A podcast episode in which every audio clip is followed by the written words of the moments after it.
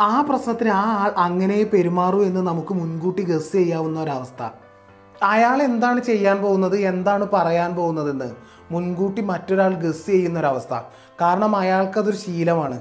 അയാളുടെ ഹാബിറ്റാണത് മറ്റുള്ളവർ നമ്മൾ അടുത്തതായിട്ട് എങ്ങനെയാണ് പെരുമാറാൻ പോകുന്നതെന്ന് പ്രെഡിക്റ്റ് ചെയ്താൽ അത് പതിയെ പതിയെ നമ്മുടെ ഹാബിറ്റ് നമ്മുടെ കരിഷ്മ നമ്മുടെ അട്രാക്ഷൻ കുറയ്ക്കും. അഥവാ നമ്മുടെ പവർ കുറയ്ക്കും. എ എന്നൊരു പാർട്ടി രാജ്യം വർഷങ്ങളായിട്ട് ഭരിക്കുകയാണ്. കാലങ്ങൾ കഴിയുന്തോറും പാർട്ടിയുടെ പ്രവർത്തനത്തിന് ഒരു ശീലം ഒരു രീതി അങ്ങനെ ഉണ്ടായി വരും. അതുകൊണ്ട് തന്നെ ബി എന്ന ഓപ്പോസിറ്റ് പാർട്ടിക്ക് ആ രീതി മനസ്സിലാക്കി തന്ത്രങ്ങൾ മെനയാം. സ്ഥിരം രീതികളിൽ നിന്ന് മാറി അടുത്ത ഇവൻ എന്ത് ചെയ്യാൻ പോകുന്നു എന്ന് ആർക്കും അറിയാത്തൊരവസ്ഥ. അൺപ്രഡിക്റ്റബിലിറ്റി അതാണ് പവർ ജനങ്ങളിൽ നിന്ന് മാറി നിൽക്കരുത്. നിങ്ങൾക്ക് ചുറ്റും ഒരു വട്ടമുണ്ടാക്കി അതിലിരിക്കരുത്. വളരും തോറും നിങ്ങളൊരു വട്ടമുണ്ടാക്കും. ഒരു എലൈ ക്ലാസ് വട്ടം. കുറച്ച് മനുഷ്യർ മാത്രമുള്ള വട്ടം. നിങ്ങൾ സാധാരണ മനുഷ്യരുമായി ഏറെ അകന്ന് ആ വട്ടത്തിന്റെ ഉള്ളിലിരിക്കും.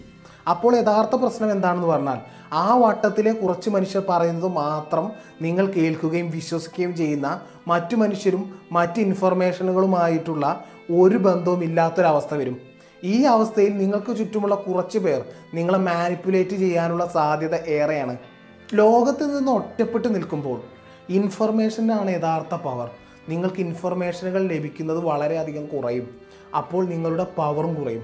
ഒരു വട്ടം ഉണ്ടാക്കിയിട്ട് അതിലിരിക്കലല്ല പവർ നിങ്ങൾക്ക് വിശ്വസിക്കാൻ പറ്റുന്ന കുറേയേറെ മനുഷ്യരുടെ ഒരു നെറ്റ്വർക്ക് ഉണ്ടാക്കലാണ് യഥാർത്ഥ പവർ നമ്മൾ കാണുന്നുണ്ട് പഴയ ഇറ്റ് സംവിധായകർ എടുക്കുന്ന പുതിയ സിനിമകൾ തുടർച്ചയായി പരാജയപ്പെടുന്നൊക്കെ ഉണ്ട്. ആദ്യകാലത്ത് ജനങ്ങളുടെ പൾസ് അറിഞ്ഞവർ പതിയെ പതിയെ ഒരു എലൈ ക്ലാസ് വട്ടത്തിൽ പെടും. അങ്ങനെ ജനങ്ങളിൽ നിന്ന് അകന്ന് പരാജയപ്പെടുന്ന സിനിമകളുടെ നിർമ്മാതാക്കളും ആവും ചൈനയിൽ അലക്സാണ്ടറിനേക്കാൾ ശക്തൻ എന്ന് പറയപ്പെടുന്ന ഒരു ചക്രവർത്തി ഉണ്ടായിരുന്നു. പ്രൊട്ടക്ഷന് വേണ്ടി വലിയ കോട്ടയിൽ വരവും പോക്കും ആരും അറിയാതെ ഇരിക്കാൻ വേണ്ടിയിട്ട് ടണലിലൂടെ ആക്കി. എവിടെയാണ് ഈ സമയമെന്ന് ആർക്കും അറിയാൻ കഴിയില്ല. അത്രയ്ക്കും സുരക്ഷ. അങ്ങനെ അദ്ദേഹത്തിന് മരണമുണ്ടായി പോലും. ഈ മരിച്ച ശേഷം പിന്നീടാണ് മനസ്സിലായത് അദ്ദേഹത്തെ കൊന്നുകളഞ്ഞത് ഒപ്പമുള്ളവർ തന്നെയായിരുന്നു. ആരുമായിട്ടാണോ നമ്മൾ ഡീൽ ചെയ്യുന്നത് എന്ന് നമ്മൾ നന്നായി അറിഞ്ഞിരിക്കണം. അയാളെക്കുറിച്ച് ഒന്നും അറിയാതെ അയാൾ ഉപദ്രവിക്കുകയോ അയാളെ പറ്റിക്കുകയോ ഒക്കെ ചെയ്താൽ അയാൾ പ്രതികാര ബുദ്ധിയുള്ള ഒരാളാണെങ്കിൽ കൂടുതൽ ശക്തനൊക്കെ ആണെങ്കിൽ ജീവിതകാലം മുഴുവൻ നിങ്ങളെ അയാൾ വേട്ടയാടും.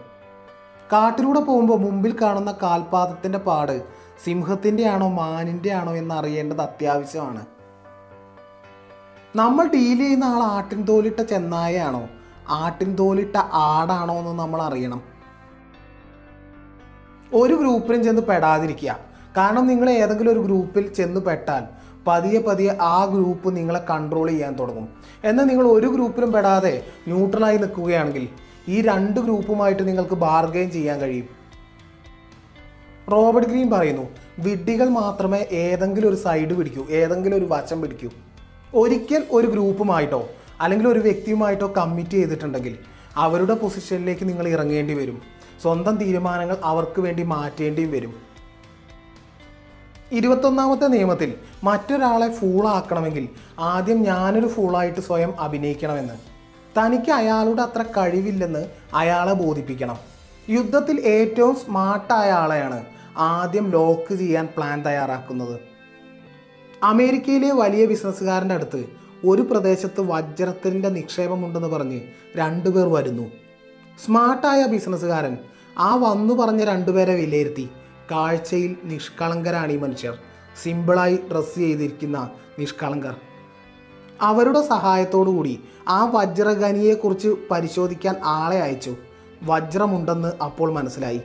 പിന്നീട് അയാൾ ചിന്തിച്ചത് എങ്ങനെ ഇവരെ ഒഴിവാക്കണമെന്നാണ്.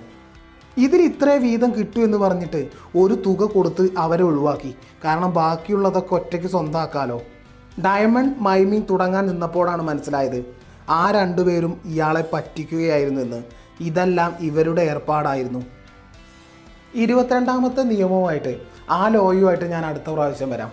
പിന്നെ കഴിഞ്ഞ പഴയ വീഡിയോയുടെ ഒക്കെ ലിങ്ക് ഞാൻ ഡിസ്ക്രിപ്ഷനിൽ ഇടാം. It's me M K Jayadev.